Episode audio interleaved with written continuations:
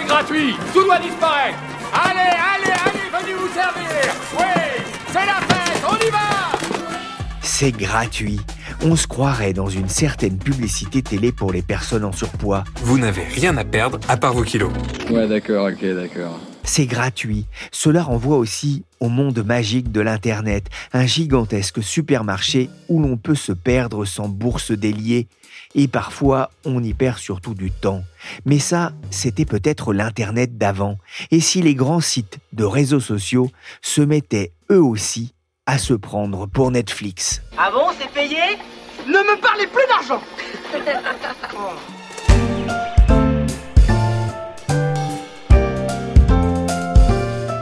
Je suis Pierrick Fay, vous écoutez La Story, le podcast d'actualité de la rédaction des Échos.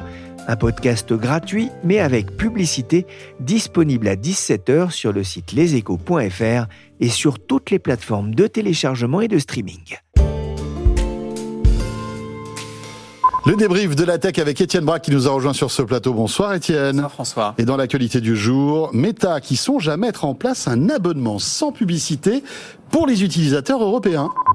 Faudra-t-il bientôt passer à la caisse pour prendre des infos de Tante Mado sur Facebook ou pour regarder des petites vidéos de chats ou de recettes de cuisine sur Insta? Ce n'est pas la bourse ou la vie, mais l'abonnement ou la pub. Un véritable chamboulement dans l'univers de l'Internet.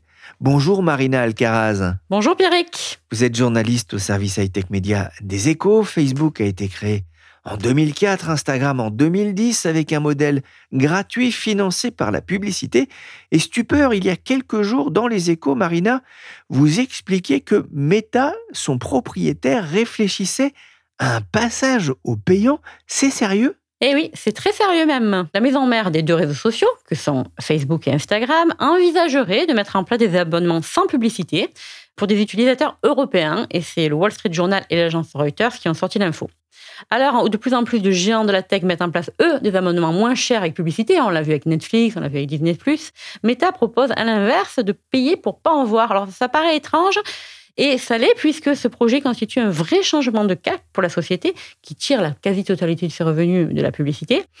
Et surtout, c'est un vrai changement de cap par rapport à la philosophie du géant américain, puisque Mark Zuckerberg, son patron, a longtemps insisté sur le fait que ces services de base devaient rester gratuits et financés par la publicité. Concrètement, selon le quotidien américain, selon le Wall Street Journal, les utilisateurs auraient bientôt deux choix, hein, soit de continuer à avoir des applications gratuites avec des publicités personnalisées, soit payer. Le lancement de cette offre, dite NSA, donc Subscription No Hats, pourrait être mise en œuvre dans les mois à venir. Et pour quelle raison, comment le groupe de Mark Zuckerberg justifie-t-il ce qui n'est encore qu'une réflexion? Alors, c'est vraiment qu'une réflexion pour l'instant, enfin, c'est ce que dit Meta pour l'instant, hein. mais en creux, on sent bien que c'est un choix par rapport à la réglementation. C'est vraiment la réglementation qui dicte ce probable changement de cap de méta.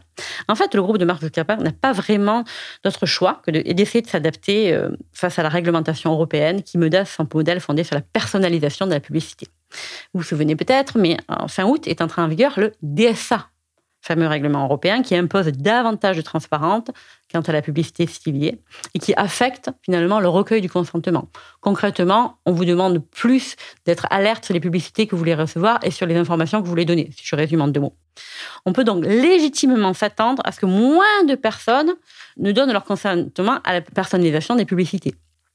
D'où l'intérêt de Meta d'essayer de convertir une partie du public qui ne voudrait pas donner son consentement à d'autres offres pour ne pas les perdre et également d'avoir des revenus, puisque s'il ne peut pas faire de la publicité publiée, ses revenus vont baisser de fait. Donc Meta essaye de chercher d'autres possibilités.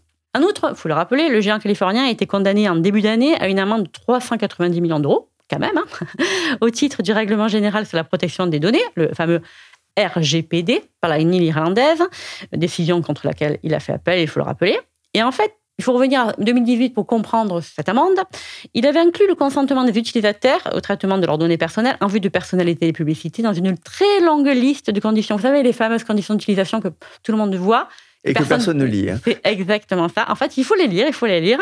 Donc, ces fameuses conditions d'utilisateur, il avait inclus cette histoire de publicité. Et donc, c'est ça qui avait finalement posé des problèmes. Meta avait été accusé de forcer le consentement. Et maintenant que ce n'est plus possible finalement de forcer ce consentement, encore plus avec le DSA qui regarde de près tout ça et qui oblige donc les, réseaux sociaux et les géants du net plus généralement de nouvelles contraintes, moins d'utilisateurs accepteront les yeux fermés les publicités ciblées. Et on l'entend, hein, c'est une réaction à la réglementation européenne, mais on se souvient aussi qu'un autre réseau social, Twitter, rebaptisé X, avait aussi fait un pas vers le payant avec son fameux Twitter Blue qui n'aurait recueilli, selon des infos du cabinet Travis Brown, que 850 000 abonnés. Alors, c'est peu hein, par rapport aux 326 millions d'utilisateurs mensuels, mais Elon Musk va plus loin, Marina.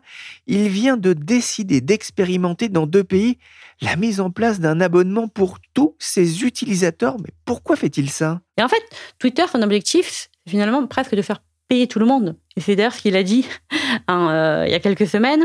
Il avait lâché une petite bombe, Elon Musk, lors d'un débat avec le Premier ministre israélien. Il avait parlé à ce moment-là d'intelligence artificielle, de modération des contenus, enfin de, de plusieurs sujets phares. Et il avait lâché cette petite bombe en disant il faudrait faire finalement payer tout le monde et disait à ce moment-là, la raison la plus importante pour laquelle nous dirigeons vers un petit paiement mensuel pour l'utilisation de X, et que c'est le seul moyen pour lutter contre des armées de bots. Elon Musk parle sans que ce soit suivi d'effet. On a vu beaucoup d'annonces en l'air, mais là, il semble que ce soit suivi d'effet, puisque mercredi dernier, le groupe américain a annoncé qu'il avait décidé que c'est les nouveaux usagers en Nouvelle-Zélande et aux Philippines, alors pour l'instant c'est restreint, hein, puisque c'est vraiment des pays ciblés, devraient payer pour publier des messages et d'autres contenus pour euh, liker des contenus, répondre, ajouter des favoris, etc. Et les utilisateurs philippins et néo-zélandais devront verser environ 0,85 dollars respectivement chaque année. Donc c'est très très faible. Hein. Mais c'est une tentative finalement pour lutter contre les bots, c'est-à-dire on va donner sa carte bleue pour justifier qu'on n'est pas un robot et qu'on est vraiment humain. Et si on ne paye pas, on pourra uniquement lire les posts, regarder des vidéos, suivre des comptes, mais on ne pourra pas partager des informations. Alors, l'idée d'un tel paiement, c'est finalement un coup double pour Elon Musk. D'un côté, il poursuivait la volonté de changer le modèle économique de Twitter, enfin de X, pour le rendre moins dépendant de la publicité qui est en chute libre, puisque de nombreux annonceurs sont partis depuis le rachat de Twitter par Elon Musk, dans la mesure où ils s'inquiètent de la modération de la publicité. Et d'autre part, ça permettrait de lutter contre les bots, donc ces fameux comptes qui avaient failli faire capoter le rachat de Twitter euh, l'année passée. Il faut rappeler aussi que X, on parle beaucoup de X ou de Twitter, mais il n'est pas le seul. De nombreux réseaux sociaux ont introduit des paiements, des versions payantes. C'est par exemple le cas de LinkedIn, qui a une version payante autour de 30 euros par mois.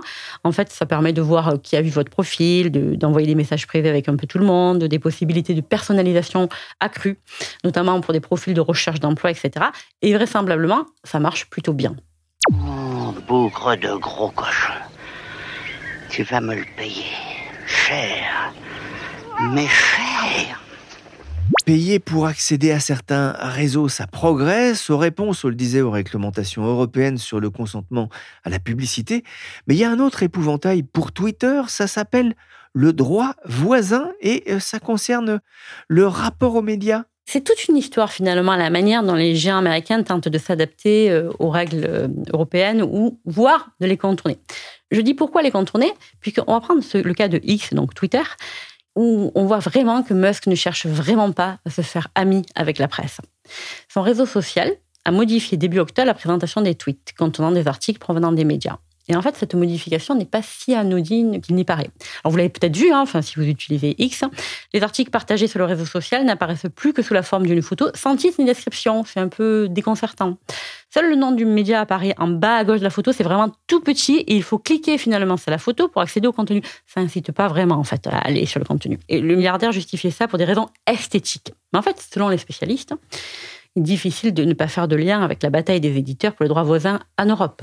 En fait, si X n'affiche plus de texte, il n'a théoriquement plus de droits voisins à payer pour les extraits de l'article. En revanche, les photos restent protégées par les droits voisins. Plus concrètement, on peut imaginer que X fasse valoir qu'il ne doit plus payer la même chose aux éditeurs de presse et donc moins leur payer. Et donc la question derrière, c'est de se dire que vont faire les éditeurs de presse? Est-ce qu'ils vont partir de Twitter ou pas? Parce qu'on n'a pas vu de mouvement massif, mais c'est vraiment une question euh, qui taraude les spécialistes. En fait, on voit que les discussions sont compliquées depuis un moment avec euh, Twitter. Depuis un moment, il explique par exemple à l'Alliance euh, de la presse d'information générale qui, regroupe de nombreux journaux, dont presque 300 titres, notamment les échos, hein, enfin le Parisien. Euh, il dit depuis des mois qu'il n'est pas redevable des droits voisins et ne les paye pas. En fait, on voit bien que le groupe cherche un moyen de contourner la loi avec ce nouveau affichage, reconnaissant aussi implicitement que jusqu'à présent, il aurait dû payer, fait valoir Pierre Pétillot, qui est le directeur de la PIG.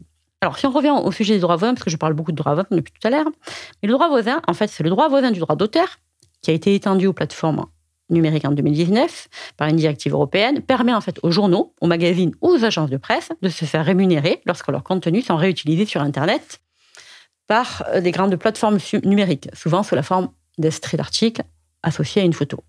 il y a eu plusieurs accords. Il y a eu des accords avec Google, par exemple, il y a quelques années. Et cette semaine encore, Google a annoncé un accord avec l'organisme de gestion collective qui s'appelle DVP, qui regroupe des magazines, etc., et qui porte à 350 le nombre de publications françaises avec lesquelles il s'est entendu à ce stade. On voit bien que la bataille pour les géants du net n'est plus de savoir combien on a d'abonnés, combien on a de personnes euh, qui suivent, mais plutôt de les faire euh, payer. On a quand même cette euh, question, hein. comment se porte l'audience d'Instagram et de Facebook Alors Meta, c'est 258 millions d'utilisateurs mensuels pour Facebook et 257 millions pour Instagram en Europe, pour vous donner des chiffres.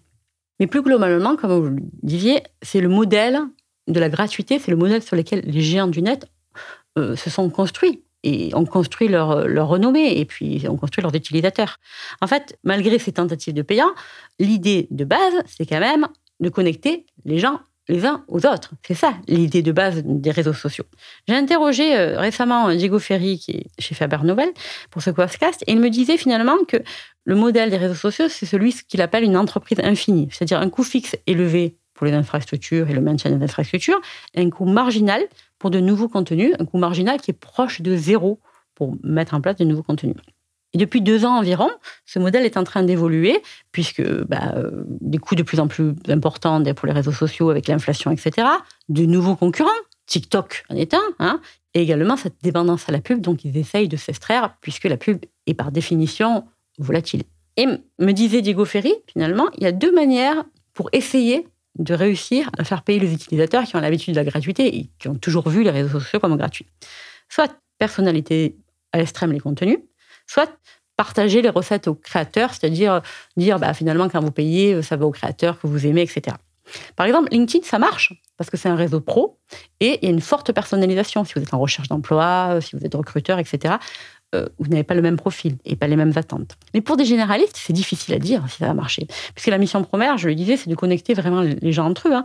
Et les gens, s'ils ne sont pas satisfaits, ils peuvent aller sur d'autres réseaux. Alors pour l'instant, ce sont des réseaux de niche, des petits concurrents, il y a quelques jours, par exemple, Aix-Marseille Université, très grande université du sud de la France, a dit qu'il allait quitter Twitter. Euh, le réseau social est devenu un lieu de propagation de fake news, de contenu haineux, illicite ou violent, rentrant en contradiction, je cite, avec notre mission de transmission des savoirs de la science, d'ouverture aux autres et de tolérance.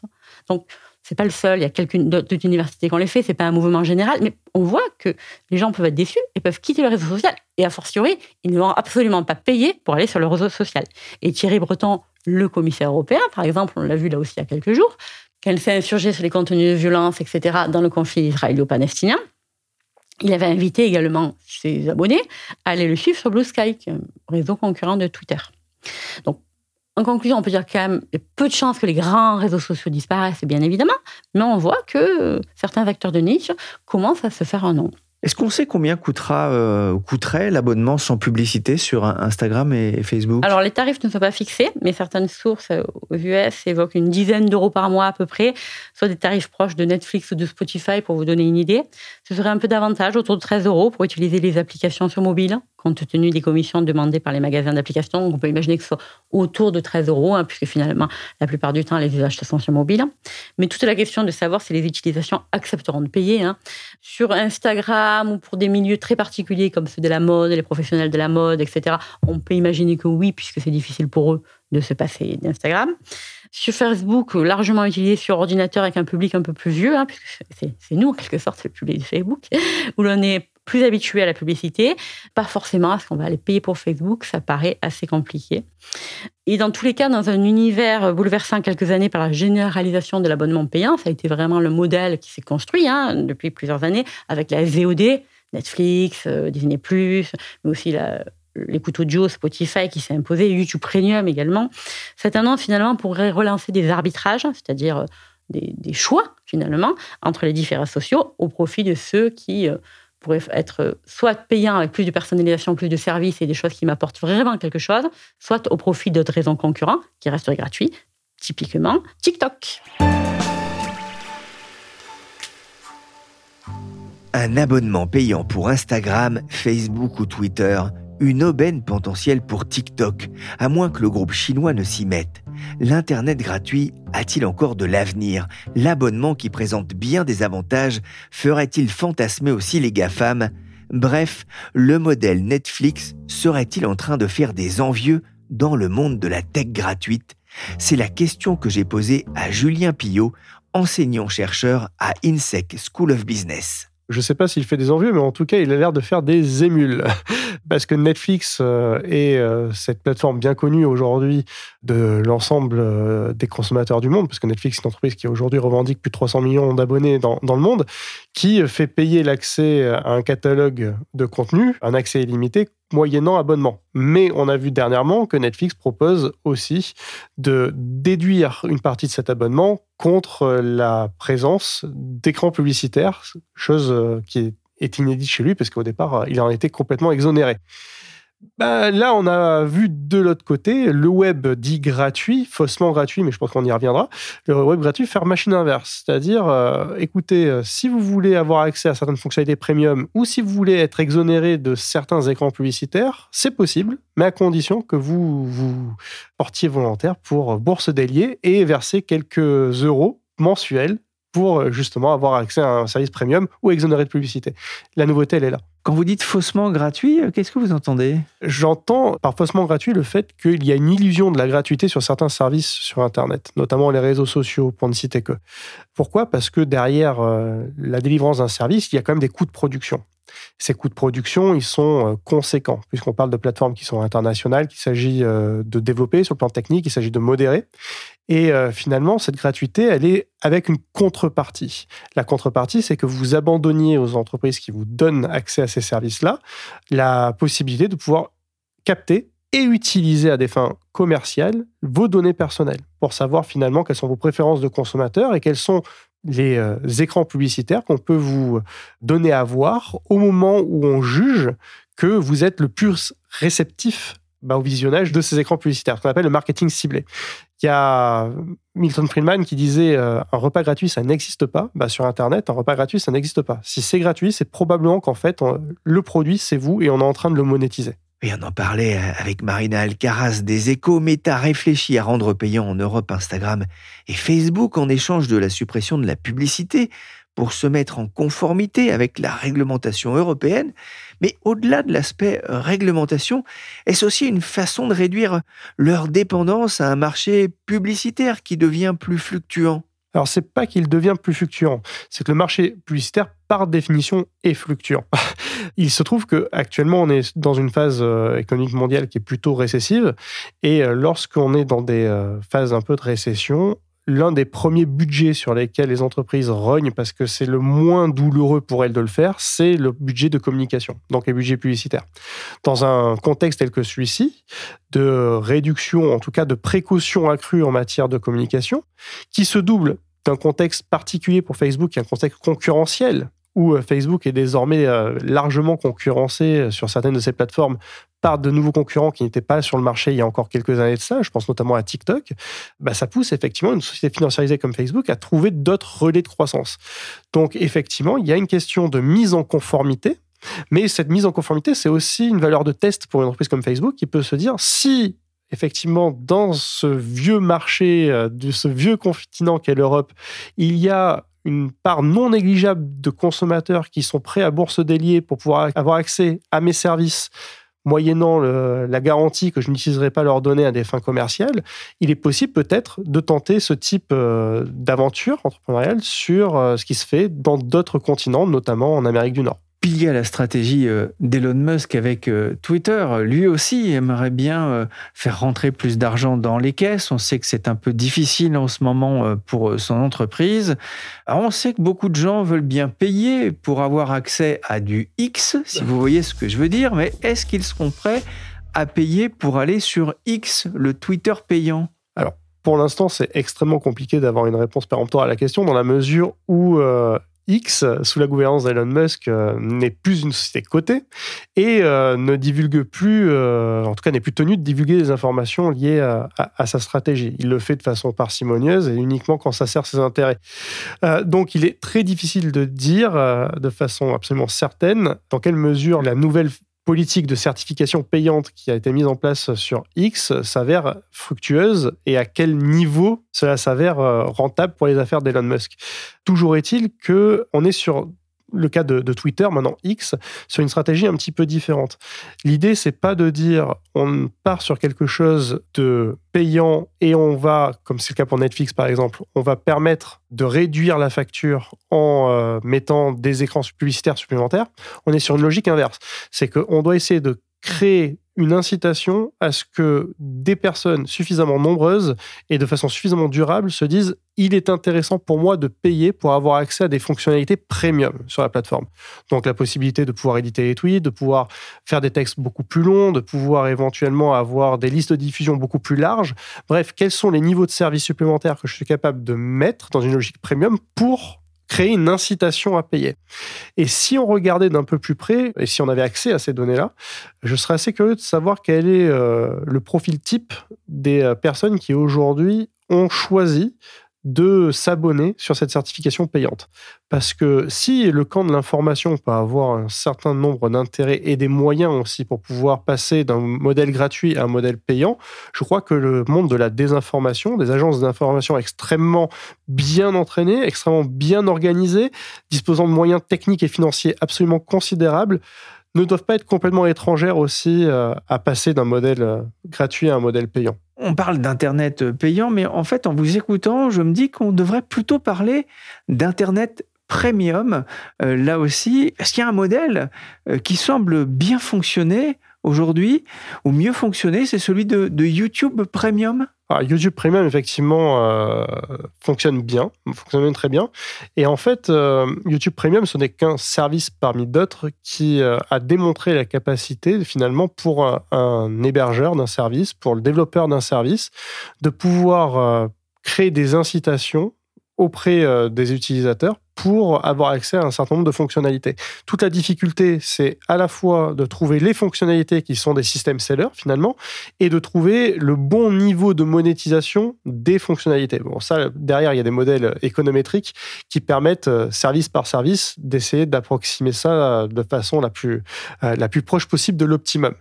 À côté de ça, en fait, ce que ça pose en creux, votre question, Pierre-Éric, c'est plutôt la question d'un Internet à plusieurs vitesses, entre ceux qui vont payer pour certains services, ceux qui vont pas payer pour certains services, mais ceux qui vont être capables de payer pour quasiment tous les services versus ceux qui ne peuvent pas payer pour l'ensemble des services.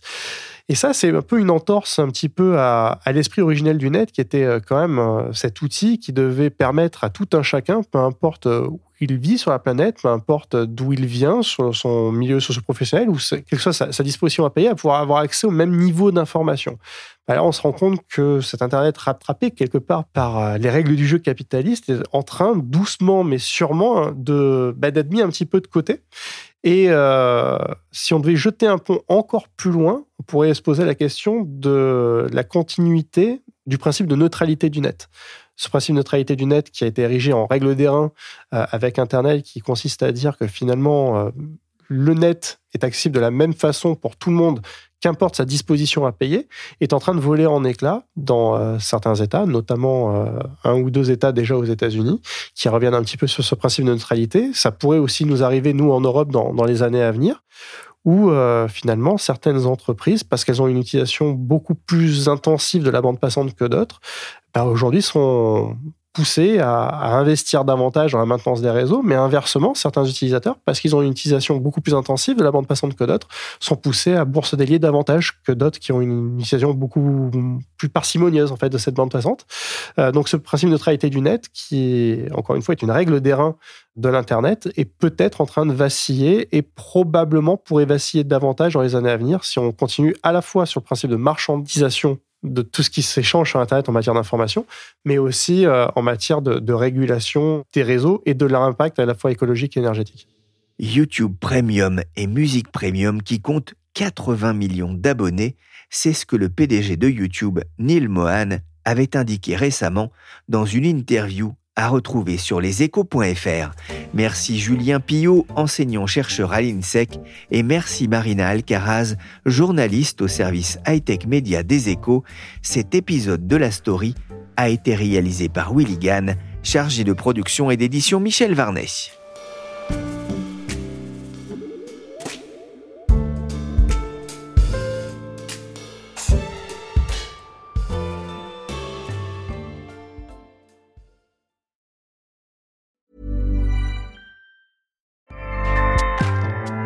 ACAST powers the world's best podcasts. Here's a show that we recommend.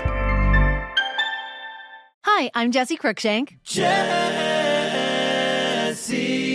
Cruikshank. I host the number one comedy podcast called Phone a Friend. Girl, let's phone a friend. Not only do I break down the biggest stories in pop culture with guests like Dan Levy and members of InSync, I do it with my own personal boy band singing jingles throughout.